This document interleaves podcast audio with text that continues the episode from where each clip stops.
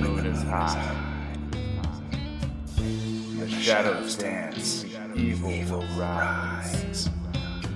The world between the living and the dead is thin. So now is the time to let the horror you know in.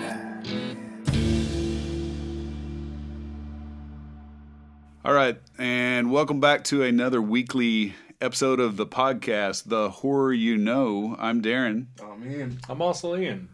All right, this week we're going to be drinking a little bit and enjoying some charcuterie again. Whoop whoop. That's right. It's basically some cheese and crackers I got at the uh, store really quick before we got here. But they're delicious, nonetheless. I, I am a lazy bastard, but whatever. delicious Triscuits. Triscuits. Triscuits He even knows the channel? brand. Oh, yeah. Delicious Triscuits. Uh, yeah. I mean, it's it's it's no pizza, breadsticks, and Oh yes, know, he had some great pizza last time. I I just kind of dropped the ball. That's all right though. We also have some cold beer on ice, and we're making some. What what are you drinking over there, Ian? whiskey sour. It is a classic whiskey Okay. sour. I thought that's what it was called. yeah. So we're drinking those. Uh, I haven't had one in a long time. I used to drink those every now and then at, at bars when I was younger. Uh, never made one, so it's not too bad. No, Yeah, I It's- still it's sweet, had one in my lifetime. and it's sour. I should probably It's living one. up to the name. Living should- up. I I told you to make one earlier, but you apparently, when teaspoons are involved, Hey man, He's he he's kind of immediately- I was like, "You want to make one?" He goes, "Uh, maybe I'll just grab a beer." measurements, measurements. Measurements. Ah, I don't do measurements. yeah, I don't do measurements at all. Maybe maybe when we take a break later, we'll get you one. You Right. done with that? Yeah, folks. Later on, I'll let you know how I like it. All right. So uh, we're still right in the middle of uh, all the holidays for 2021. I don't know exactly where we are in the timeline, but uh, we're going to do a, a couple of movies on this one. Um, so it's going to be interesting. We're doing uh, Ed Gein. You guys know the story of Ed Gein a little bit? Don't. I've, I've heard of. You've never even heard of Ed Gein, I haven't. really? I thought everybody at least heard of Ed Gein.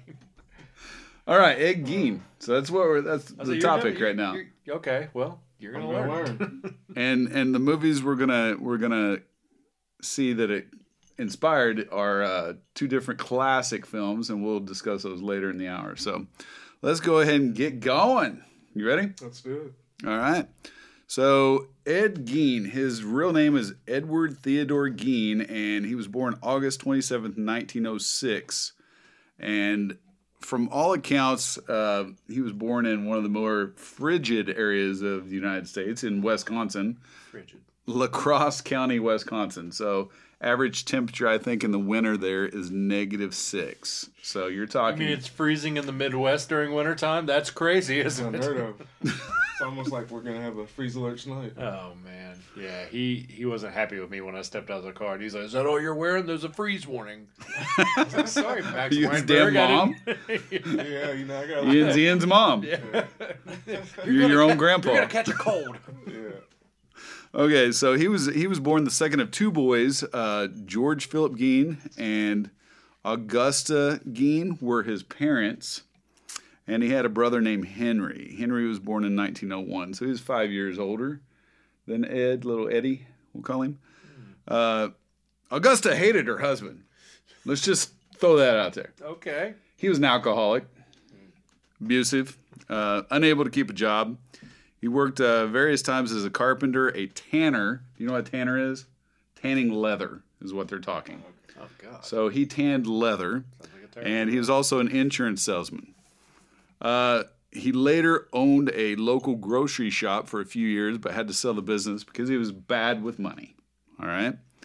Uh, family left the city to live in isolation on a 155 acre, we're talking acre farm in the town of Plainfield, Wisconsin. He wasn't tanning the money too, was he? Was just the leather? He was just the leather. Okay.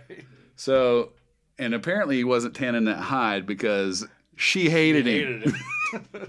And Bad with money. couldn't couldn't tan an ass to save I his said the wrong thing. Augusta wasn't abused by him. Augusta kicked his ass. Yeah. for the most part. Well, he's bad with money. So apparently, yeah, apparently she was kind of verbally and physically abusive to him.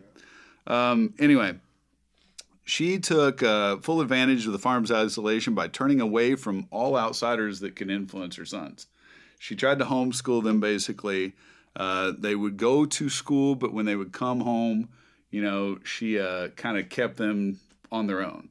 Um, so at some point in time, they did go to regular school. Um, as you could tell, they were outsiders.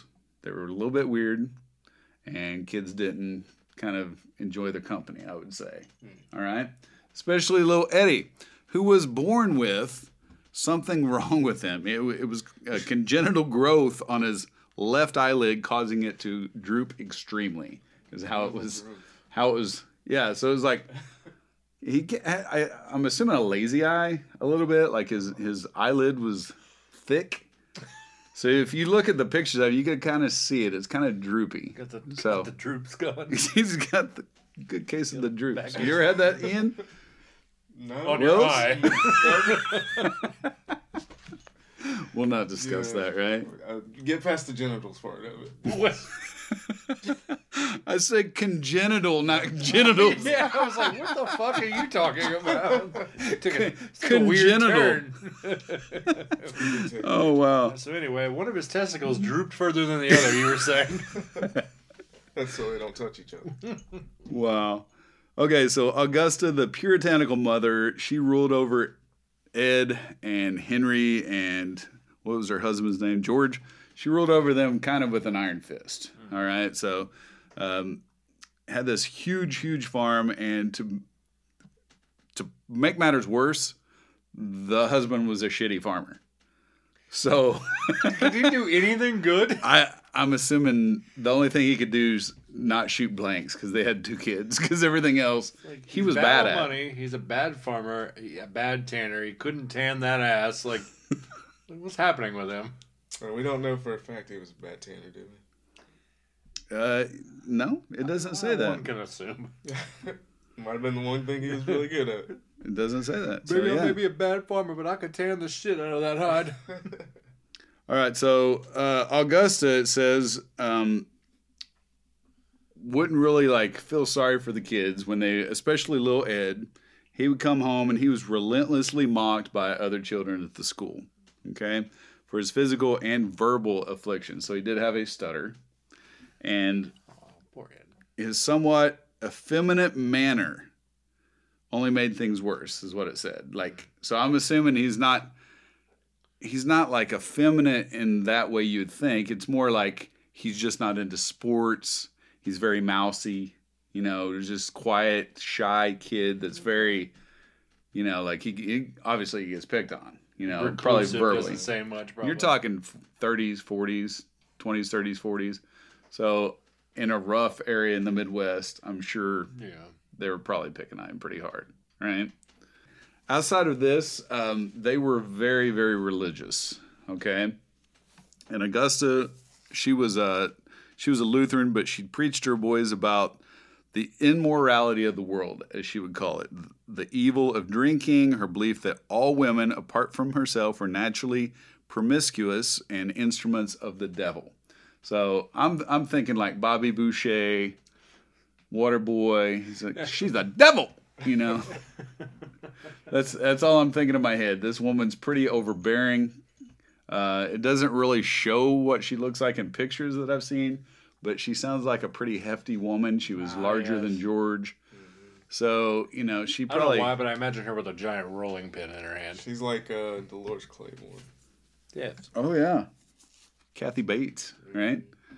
Um, so you know she she kind of brought them up uh, under her wings. She was definitely a helicopter mother, more so with religion and where they could go and what they could do, and and con- constantly pounded in her head, in their heads that you know women were going to ruin their lives. So we got to keep that in mind for the whole story. All right.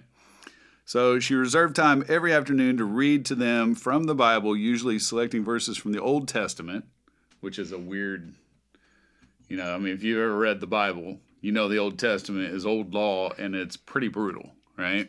Oh, yeah. as a kid It's eye for an eye. when I was forced to in Sunday school. But Forced to. Ah, the Old Testament, and they enforced you to read it. I feel like those two things go hand in hand. Were you Lutheran? Were you Catholic? Baptist? no, No. Uh, Methodist. Yeah, the way you Methodist? said it. Episcopal? I, I'm just throwing them all out there. Methodist.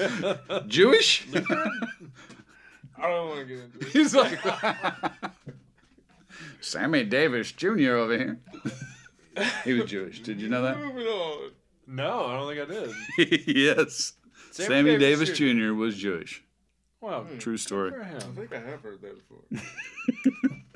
I don't know why that's funny to me. Yeah, I it's was kind of funny. He's giggling about it. Jewish, ma. All right, so her other uh, main book that she would read out of in the New Testament was the Book of Revelation concerning death, murder, and divine retrib- retribution. Of course. So, you know, she was definitely a spare the rod, spoil the child kind of woman, hellfire and brimstone as her preaching method. So Gotcha. I'm I'm seeing a lot of a lot of, you know, sermons that were definitely on the negative side. I can't believe her son kids. turns out so fucked up. Like I know, right? So, so strange. Who would thought? Okay, so immediate family.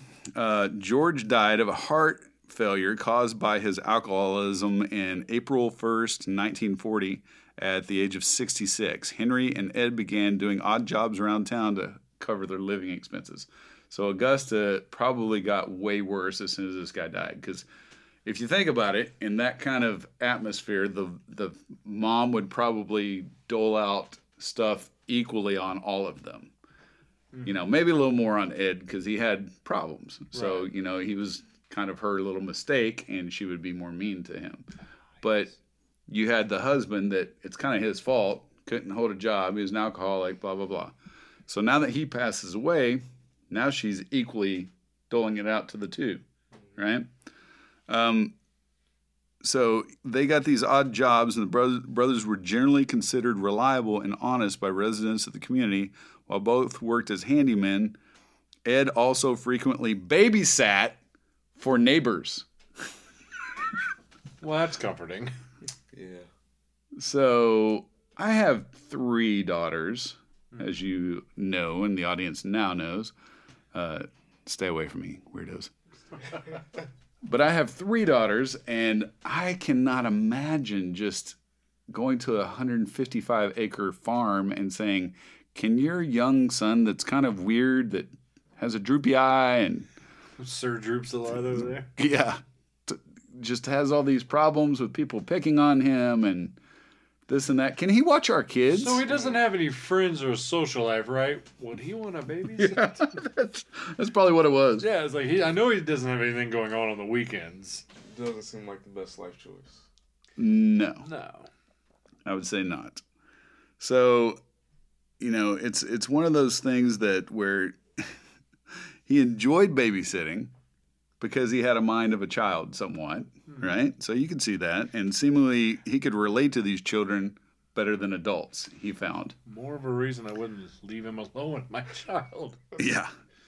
Uh, his brother Henry began dating a divorced mother of two and planned to move in with her, and he worried about his brother's attachment to their mother and often spoke ill of her around Ed, who responded with shock and hurt. So he was going to leave. So here's here's the problem. You've got the dad that just passed away, young Ed who is henpecked by his mom and probably a little bit by his brother, right? Right. Uh, he's lowest on the totem pole, I would say. And you, now you've got his brother Henry, who's dating a an older woman and is about ready to move out, and he's trying to encourage young Ed to not get so attached or be so attached to mommy, right? Mommy dearest over here. Mother. And I don't know how this is going to work because he said it, it says he responded with shock and hurt. So obviously he's kind of like there's a betrayal between them now because the the brother's kind of looking down on the mom to get the brother out, but he's looking at it as like you're just shitting on mom now, and that's kind of making me mad, right? Yeah. So remember that later. On May 16th, 1944, the two brothers were burning away marsh vegeta- vegetation on their property. So they're talking They're you know just clearing and burning parts of their property to clear it out. Gotcha. And fire got out of control, drawing the attention of the local fire department. By the end of the day, the fire having been extinguished and the firefighters gone, Ed reported his brother missing. So he was Huh. like, I don't know where my brother went. Reports him missing, and with lanterns and flashlights, a search party searched for Henry, whose dead body was found lying face down. Apparently, he'd been dead for some time, and it appeared that the cause of death was heart failure since he had not been burned or injured otherwise. Okay. Interesting. Interesting. It was later reported by biographer Harold Schechter that Henry had bruises on his head. So this is one of the more reported things is that he had bruising around the top and back of his head, Okay. which could have been a strike or a blow. you know, Gotcha. Or multiple ones. Uh, the police dismissed the possibility of foul play, and the county coroner later, later officially listed asphyxiation as the cause of death. The authorities accepted the accident theory, but no official investigation was conducted, and an autopsy was never performed on the body. Uh, questioning Ed Gein about the death of Bernice Worden in 1957, the state investigator Joe Wilimovsky brought up questions about Henry's death. George Arndt, who studied the case, wrote that in retrospect it was possible and more than likely that Henry's death was a Cain and Abel aspect of this case. So, more than likely, while the fire was burning out of control, he came up and clocked his brother in the head and killed him and was going to let his like- body burn in the fire, but it didn't burn. They Gotcha. got they got there and put it out somehow. All right, so now Gein and his mother were now alone. So it was just the two of them. Just the two of us. They were not building castles in the sky. Uh, we don't know that. Augusta had a paralyzing stroke shortly after Henry's death. So this is just snowballing out of control for poor little Eddie. Aw. right? Uh, so Gein devoted himself to taking care of her. Sometime in 1945, Gein later recounted he and his mother visited a man named Smith who lived nearby to purchase straw. According to Gein, Augusta witnessed Smith beating a dog. A woman inside the Smith home came outside and yelled for him to stop, but Smith beat the dog to death. Good God, Smith. Yep. Did you say yep? Yeah, as in Psycho Johnny over there. Uh, I thought You were thought he was going, I yeah. thought you were not saying, condoning oh, was yeah, doing. well, not only, not that. I thought you were just going, "Yep, sounds like something a Smith would do." like, where are you going with that? I thought he was doing a little hoorah, the dog's dead. I was like, yeah, what? there you go. No way.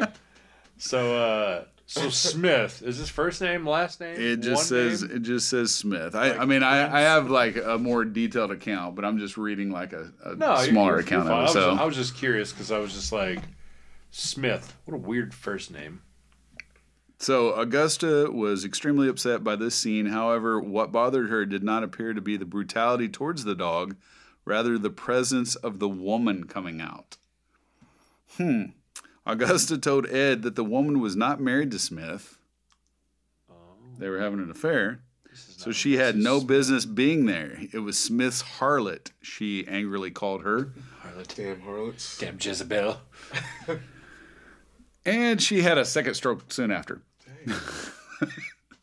Keeps on snowballing. So, so Augusta witnessing this in front of little Ed. He wasn't little now. He was a, he was a young man, or he's a man. But Okay. witnessing this in front of Ed, instead of saying, "Wow, look at the brutal violence there," she displaced that with, "Look at that harlot. All women are bad again." Message. Ah, Right? Yes.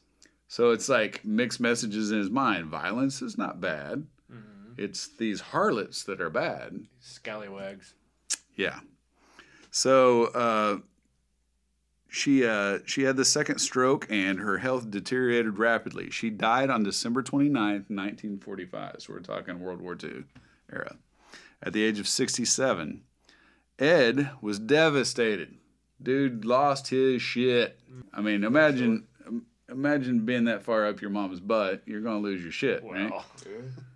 Literally and figuratively, I'm sure. like he's. I was gonna say. Not gonna know what to do in life after that. Oh my gosh, I, I just couldn't imagine. I mean, I'm I'm real close to my mom, but I mean, I'm older, she's older, so this is this is probably pretty tragic. So in the- Especially being like a young man. What he's probably in his early twenties at this point. I, I would say 20s, 20s Okay. to 30s. So we're talking, well, 45. When was he born? 1906. So 30s. Okay. So he's in his 30s. Yeah, 1906 to 1945. All right. So, uh, but you got to remember, we still haven't mentioned a girlfriend or anything. It's true. So you're talking, never been there. Hey, hey. He's never been there. That We, is we don't we don't know what Ed and Mother was doing. Oh, Yeah. stop. it's the so only the woman he words- ever knew. In the words of biographer, author Harold Schechter, again, he had, quote, lost his only friend and one true love. He was absolutely alone in this world now. Wow. So, uh, he held onto the farm and earned money from odd jobs. He boarded up rooms used by his mother, including the upstairs, downstairs parlor, living room, leaving them completely untouched from the time she died. So he's created these little little mausoleums to her memory, you know. He's not going to go in and, and change anything. I mean, he's lost everything. He doesn't want to. And it, I don't know what you. What would you guys do? if You lost somebody that close to you. Would you go in and change things, or would you? Ooh, Man, it's really hard to say until you're in that situation. Yeah. So, I mean, I think after a while you'd want to change. You'd want to start anew and maybe keep a few things. A few things, yeah. We're talking about a whole room at Whole rooms, aren't not changing it, like locking them up, like locking them off Gotcha. completely. I don't know, like this is a unique situation because, like I said, it's his mother slash love of his life, right? Yeah, So like they're oddly close, and like I'm just I'm just being real. You keep looking at me, but I'm telling you, some there's there's something mean- wrong there. I know you're right. So You're right, that's just- that's the thing. Like if if he's that attached, then obviously he's not going to want to change anything, and that's going to make it ten times worse once he loses her. So now he's lost her. Now he's going to lose it. Like he, I, I don't feel like it was ever he he never had a chance to be in touch with reality, right? From the time he was a small child, he never like this boy never stood a chance. So now dad dies, the one thing that was probably holding on to that last slither of sanity he had, that one thing keeping the droop up on his eye. and uh the droop and support. now and now daddy's gone, the droop is on full effect, and so is his life. His life is drooped. and now now he's hanging out with, with Mother Dearest and she's not the best role model. And like you said the focus should have been on why is this man beating a helpless animal? But it was like that's not his wife. Harlot, harlot. Charlatan. yeah so if that's what your focus is on obviously like he's he's obviously gonna be fucked up in the head. He, like i said he never stood a chance. Yeah, so uh so for him to not change anything in this room it's really not surprising me at all Okay, so this guy obviously was pampered by his mom as far as chores, right? So as he locked off these rooms and they remained perfect, maybe a little dust, all the other rooms became squalid. It was like he was a he was a hoarder at this point. Had a hundred and some acres, and everything just started slowly. I mean, imagine the scene two or three, like three creepy rooms, creepy ass rooms with all her shit in them, and then all the other rooms are slowly going more, more deep into you know disrepair, and he's not doing dishes and just leaving shit around. Gotcha. I mean, see what I'm saying? yeah So it's it's slowly slowly becoming really really creepy. Now, he lived thereafter in a very small room next to the kitchen. Around this time, uh, he started reintroducing himself to some of his younger things that he would try to sneak with his brother, which were pulp magazines.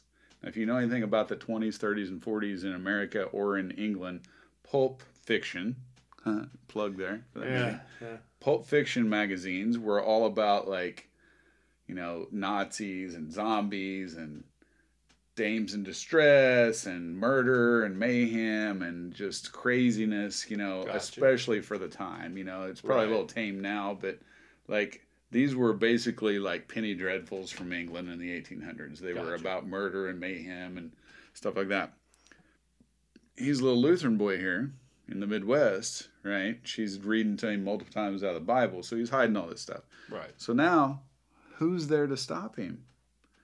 So he goes right into it. He starts reading about adventure stories and pulp magazines, particularly those involving cannibals and Nazi atrocities, which we're now hearing about in the news in in this time period, right? So he's reading all about this stuff, and people were really salacious back then because there was no, you know, suing factor back then. You could say anything you want, pretty much. And so, like, he started just going off into his own mind more and more. Now, he still functioned as a person in that town. He would still go to town.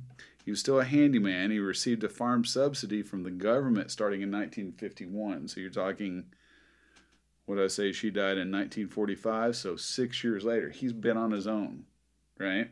He's getting subsidies from the government for his acreage, and uh, he occasionally worked for local municipal road crews and crop threshing crews in the area. So people knew him. So he was kind of normal to them, and he was actually getting out probably a little more than he did when his mom was alive. So he's getting a little more sociable but people still thought he was weird as hell, right? Right. Uh, so sometime between 1946 and 56, he sold an 80 acre parcel of his land that his brother Henry had owned. So on the morning of November 16, 1957, Plainfield hardware store owner Bernice Worden disappeared. So here's where it all starts, right?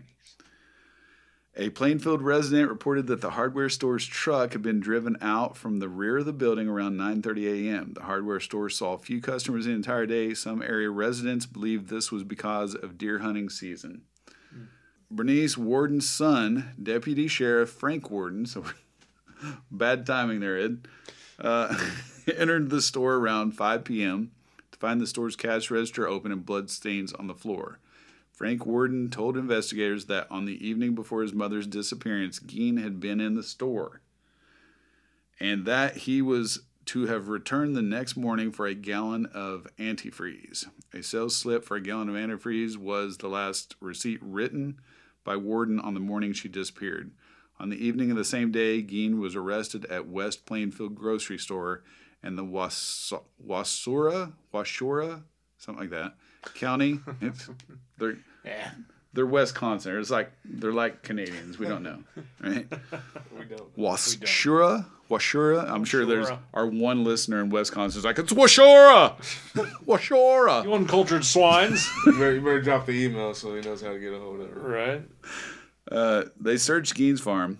Uh, the county sheriff's deputy discovered Worden's decapitated body Oh God. in a shed on Gein's property, hung upside down by her legs with a crossbar at her ankles and ropes at her wrist. The torso was dressed like a deer. So he is a hunter, and if you know anything about deer dressing, that's one of the old school ways. They would hang them upside down, put the stake through its legs, hang them, and then they would gut them and Yeah. do all the stuff they do, right? Uh, she had been shot with a 22 caliber rifle, and the mutilations made after her death were made after her death. Searching the house, they found. You ready for this? I don't think so. No, we're ready. Line item list. Here we go. Whole human bones and some bone fragments. A waste basket made of human skin. Human skin covering several chair seats. So he'd tan them and put them on chairs. Oh, a little little tricky to learn from Papa. Papa. Skulls on his bedposts of his bed beside the kitchen. Of course. Female skulls, some with tops sawn off. Bowls made of human skulls. A corset made from a female torso, skin from shoulders to waist. So, shoulders to waist. uh, leggings made from human leg skin, a ma- made from the skin of a female or female heads, Mary Hogan's face mask in a paper bag, Mary Hogan's skull in a box, Bernice Worden's entire head in a burlap sack, Bernice Worden's heart in a plastic bag in front of Gein's potbelly stove. Let me take a breath on this one. Nine vulva in a shoebox. What do you think of that, Ian? Why? I don't know. Why the really number nine? Is there a significance? I wonder. Why would he put nine? I think that's all he had. I just think that's. I've heard a dick in a box. Everybody knows. Everybody nine knows nine is just fine. Ten is too much. ten is just pushing it. It's like I'm not a psycho. Yeah, What ten? it's Oh. a small shoebox too. I Yeah. mean, okay, whew. That, was, 10. that one's crazy. Maybe it was only a size nine shoebox. A young girl's dress and the vulvas of two females judged to have been about 15 years old. A belt made from female human nipples, four noses, a pair of lips on a window shade drawstring, a lampshade made from the skin of a human face, and fingernails from fem- females. These artifacts were photographed at the State Crime Laboratory and then decently disposed of. I don't know what that means. It's just They a quote. probably just threw them in the incinerator. Decently. decently disposed of. When questioned, Gein told investigators that between 47 and 52, he'd made as many as 40 nocturnal nighttime. That's what nocturnal means. I don't know why it says nocturnal nighttime. Well, yeah. Visits to, I didn't write this, folks. Nocturnal nighttime visits to three local graveyards to exhume recently buried bodies. So he wasn't killing all these people. He was going out to cemeteries and digging them up. I don't know if that's better. I don't Not know. Better at all. While he was in a daze like state, he said. On about 30 of those visits, he said he came out of the daze while in the cemetery, left the grave in good order, and returned home empty handed. On other occasions, he dug up the graves of recently buried middle aged women he thought resembled his mother Of course. and took their bodies home where he tanned their skins to make his paraphernalia of his mother. Hmm. Jeez. Mother. It's hard to joke about this shit. But Yeah, somehow it we is. do it. It's hard. What's that say about us? I stopped. I stopped at the vulvas in a box. I tried to joke, but it's it's hard. Yeah, I was over here. That was over here. You don't even want to know. what I was Floor up. thinking. Floor.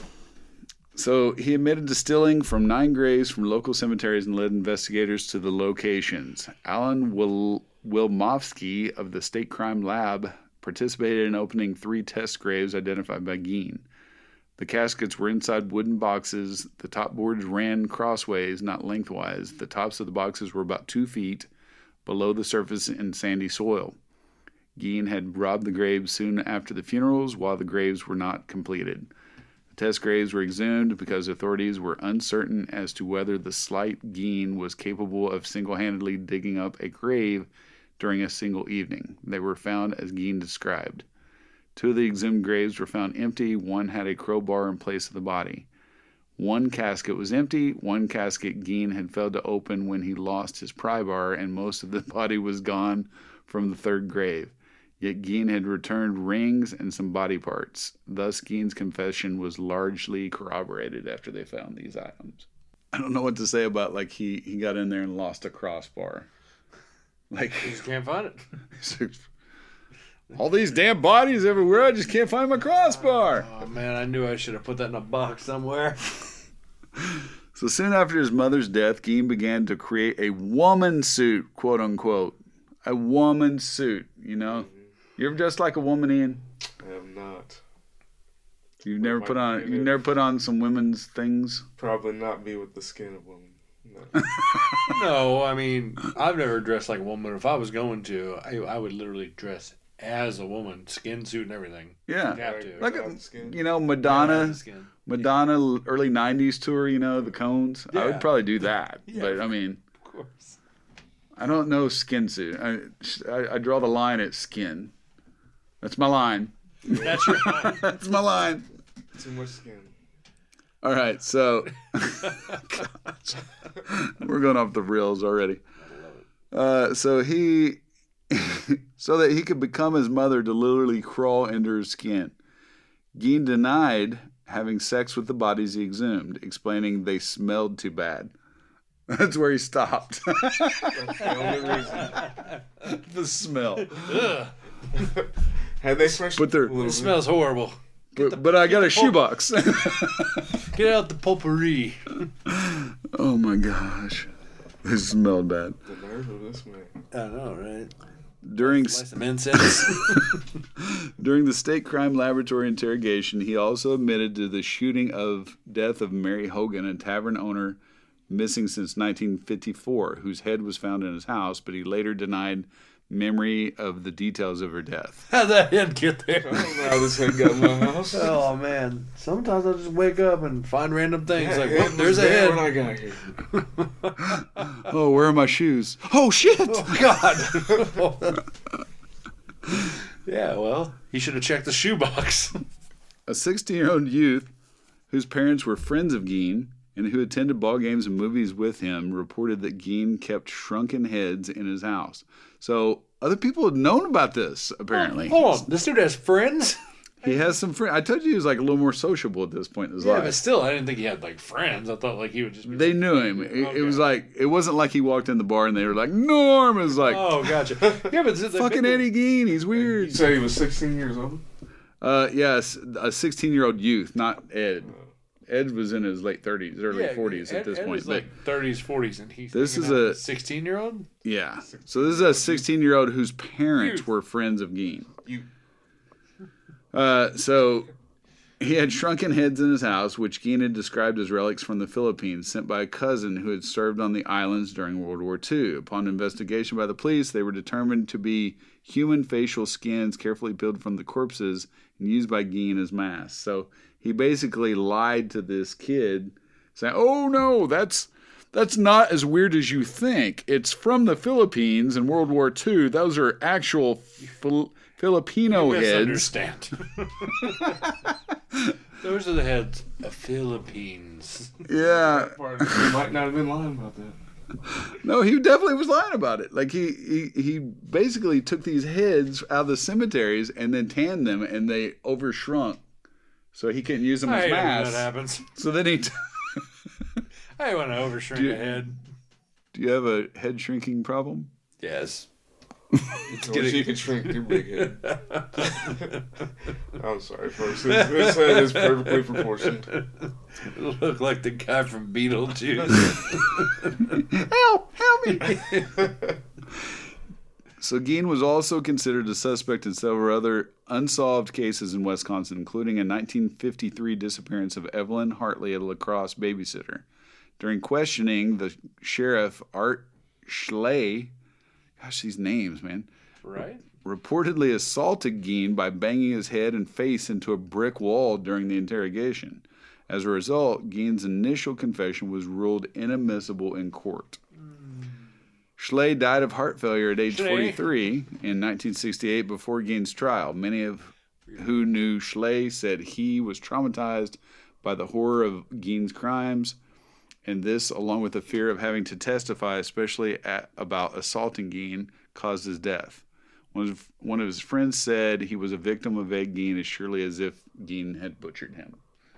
So this it supposedly messed this dude up so bad he had a heart attack because he was all worried about the trial and traumatized by what he saw. Lord. Which I guess could be true because we're talking the 40s. Cops didn't usually, especially in small town America, see crimes like this. Yeah. you know so I, I could maybe see it but at the same time you know he was tough enough to be beating his head off against okay, let me phrase that to, to smash his head off of a wall You gotta be pretty tough. smash his head off of a wall so apparently you know i mean he was a tough guy he shouldn't have like had a heart attack over what he was seeing you know i would think but anyway on for that crazy, yes. yeah But a little bit of both.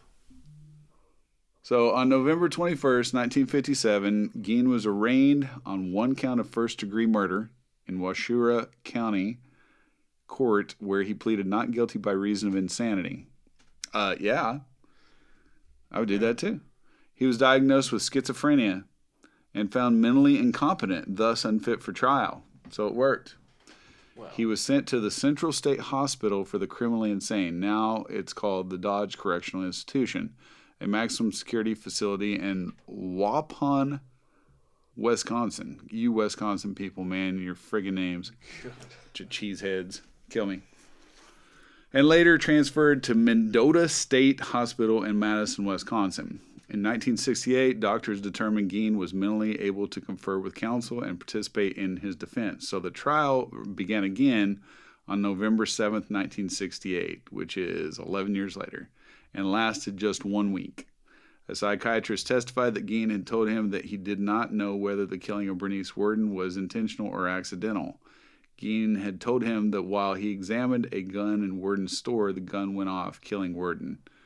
Gein testified that after trying to load a bullet into the rifle, it discharged. He said he had not aimed the rifle at Worden and did not remember anything else that happened that morning.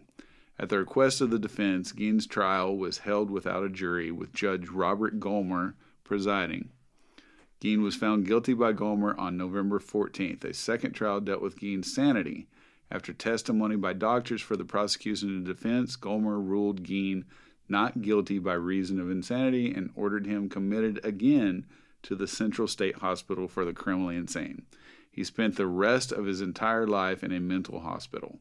Judge Gollmar wrote, due to prohibitive costs, Gein was tried for only one murder, that of Miss Worden. He admitted to killing Mary Hogan as well. So, wow, what do you think? We all knew he did it. Dun dun dun. The mystery solved therein. Guilty. God, you should start your own private detective. agency. Well, yeah, I thought about it. no, um, I mean, as far as Worden goes, what do you think? I mean, he seem he seems to be taking responsibility for the other two. Yeah, I mean, he had these blackout sessions. It seemed like. Um, I've read other accounts. I mean, this is a basic account of this whole story. I've read other accounts to where he was like uh, dancing. Uh, he admitted to dancing in the uh, woman's suit in the middle of the moonlight, naked. So he'd put this so Who asked him that? well, like they were. It was during the interrogation. So apparently, like What'd you do with that suit? Huh? What'd you do, funny boy? What'd you do? That's right. I danced with it. I danced with it. I'd do it again, too. This was the moonlight. It was perfect. I was wearing red lipstick. I like to see you try to stop me. he's listening to dancing in the moonlight. Dancing in the moonlight. Yeah, I, which obviously comes much later, but Billy Idol dancing with myself came to mind. Just Dancing with in the moonlight. myself. Oh, oh, oh. I mean, premise of the song kind of goes hand in hand with Well, Ed Gein. Another thing it didn't mention that they found supposedly was a nipple belt. A belt You made of. mention nipple. Did I say nipple belt? You did. They had a. Use They, the words nipple and belt. I've seen together. like I've seen like drawings of it, but I've never seen a photograph of it, of this said nipple it's belt. fucked up, but you want to know. Don't you? I wanna see gotta- it. you- you I wanna wanna see the nipple You're like, belt. I I don't know wanna why. See that, but I'm not going to look away if somebody shows me. Yeah. So so this I it I like- think the warden one nipple thing just though. fasten into the other, like I I think they were just sewn together side by side. on an actual leather belt. Yeah. Mm-hmm. Oh God. So it's probably just a belt sewn. I mean, it. I've never really seen it described other than nipple belt and saw a, a drawing of it, but can only imagine. I'm assuming that's pretty skank nasty. Oh. Yeah. But what's funny is he's like, you know, I wouldn't have sex with them because they're stinky. it's like your whole damn house has disgusting. Sorry, my heads laying. Everywhere. Put on my nipple belt if you don't mind. my trousers. Oh, that's better. anyway, I'd never fuck a corpse. He's a farmer though. You'd think he would have had nipple suspenders. I mean, what's, Yeah. what's up with the belt? Uh, I don't know. Maybe he just had nipples for days, and he was like, I gotta do, I gotta do something with these.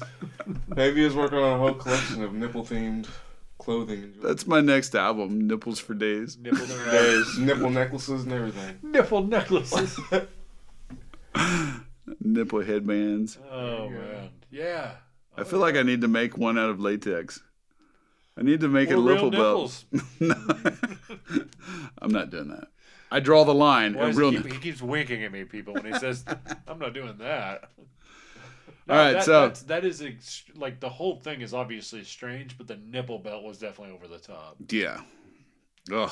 I, I know there was a lot going. I was gonna say, Dancing in the moonlight in the in the flesh suit was definitely weird. Yeah. I don't. It's so oddly. I mean, I don't know how true all that stuff is.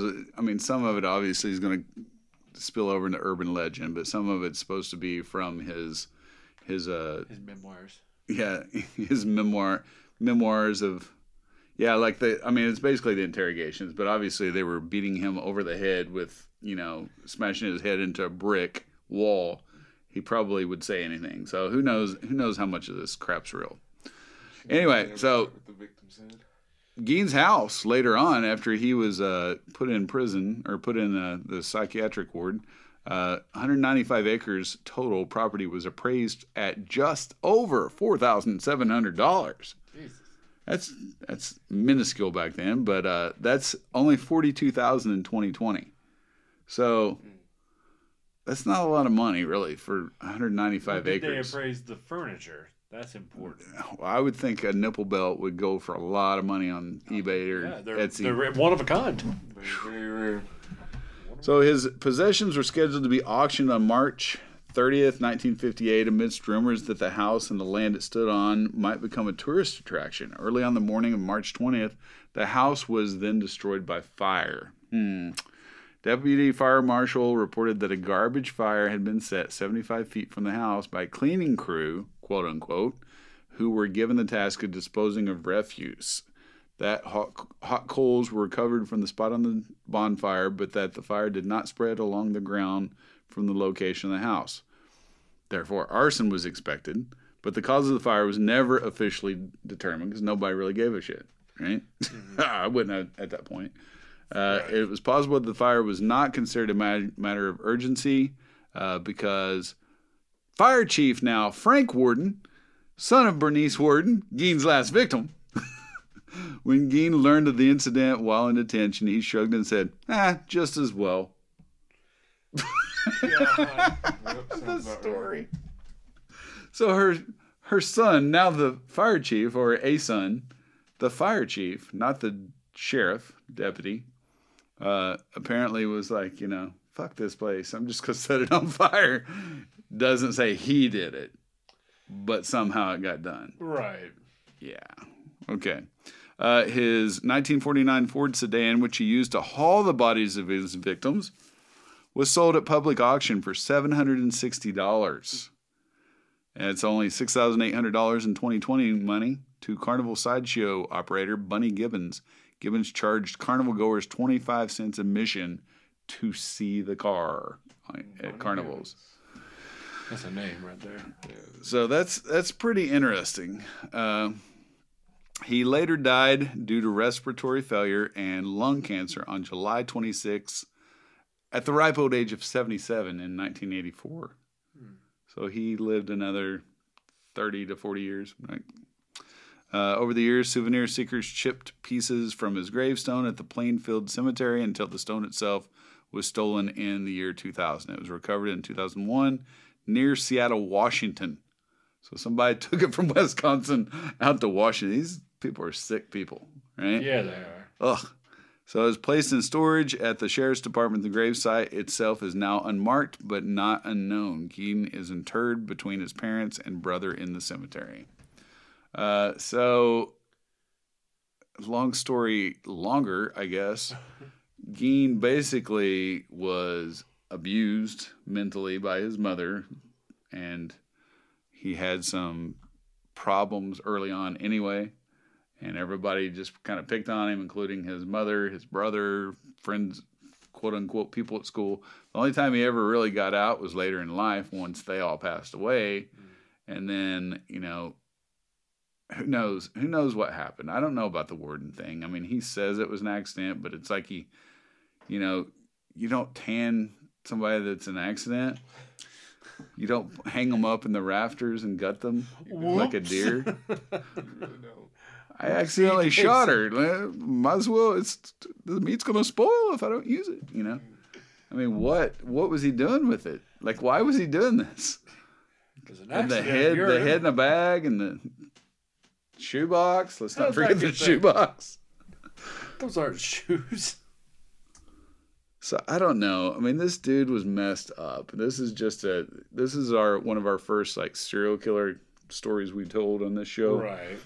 And I would say, from my knowledge of serial killers or anybody that goes into this realm, uh, there's going to be a common theme of, of abuse and a, definitely a common theme of usually a weird mother relationship in a lot of them. So let's just get ready for those because once we start talking about them, I mean, that's going to be a, a running theme, I would say. Yeah. So, what do you guys think about the old story of the Plainfield Butcher? Is what they called him. They're the Butcher of Plainfield. Was his original moniker in the papers. Um, I don't want to like. I'm, I'm sure at that time that was a huge deal. Not to kind of downplay that, but seems like what he only killed like two or three people, which is obviously still a lot. But most of the stuff came from digging up graves. How long do you think it would take? That's what he did after the kills. Though. Yeah, that's still, but like to be labeled a butcher though, like all that skin is already like decaying and body parts falling apart anyway when he digs them up, right? Yeah, but he's he's desecrating graves. I mean, is, well, and people. They were humans at one Like, time. bad. Really. No, no, I'm not saying it's not that bad. I'm just saying like it's fucked up and like He's not like he's doing Ted what I- Bundy, Jeffrey Dahmer. yeah, I don't of- think I'd put him on that big same numbers. level because like he's not he's not putting up the body count like half the people he's chopping up are already dead. Like obviously it's not okay regardless, but he's not killing those. Well, I think what makes it memorable is he was one. He, Nipple belt, he's obviously. nipple belt, yeah. But he was obviously one of the first quote unquote serial killers that America kind of like got enamored with in the papers. You know, I'm not saying that they condoned it, but it was salacious. So Right. it was it was everywhere. The trial was everywhere. You know, so it's like in the heart of the Midwest. He's a Lutheran. He his family owned a farm. You know, it's like nobody could believe it. So that's I think that was the shocking part of it. I think different than the 60s, 70s, and 80s where serial killing was like kind of a I wouldn't say commonplace, but you had multiple serial killers after the 50s right. right? You didn't hear about ones in the 30s and 40s as much. So it's it's crazy. Like, I mean, you had the Robin Hood, John Dillingers, and people like that. You know, Yeah. Bugsy Siegels. You know, mobsters. But this was different. This was different to, in people's eyes. Oh, but I agree with you. Two people. That's not a friggin' crazy Yeah, butcher. That's, yeah, he killed two it's people. Terrible, and it's not okay. But it's just like they're a bit It makes it weird though that all the stuff he did. yeah, That was probably like maybe like one of the first times people remembered ever hearing about somebody treating another corpse like that. Yeah, Yeah. desecrated graves and I mean, if you read about it, it would be in those pulp magazines he was talking about. See, that's where it comes in. That it's kind of weird because that kind of stuff would happen in those magazines to where they had shrunken heads. Because obviously, he was talking to the sixteen-year-old about it, and you know they skinned people and and tanned their hides and stuff in you know like the Amazon somewhere off you know far off. You know, Yeah. He'd see he'd see these kind of exotic locales and in movies. He was going to films. It said, you know, so he he actually was like seeing this stuff, but it he still had that deranged childlike mind, in my opinion. Like there was some something obviously off about like, him. no, And, he, he, his brain never matured mentally to where it should have been. yeah, and I think that stunted growth was like he was born, you know, like that, but Yeah. also his mom made him a monster. I Yeah, think. I think, uh, with that mentality, he probably didn't have far to go, so it probably didn't take too much pushing. So all the shit that he grew up with, definitely like a stronger minded person probably could have had the chance to fight that. But like I said, he never stood a chance. No, not at all. Droopy eye and all. So that was the story of Ed Gein, and we're going to stop there. We want you to join us next week for the movies that inspired uh, were inspired by Ed Gein's story, and that will be uh, the classic movie Psycho by Alfred Hitchcock and Texas Chainsaw Massacre by Tobe Hooper. And we're out. In the dead of night, when the moon is high, shadows dance, the evil will rise.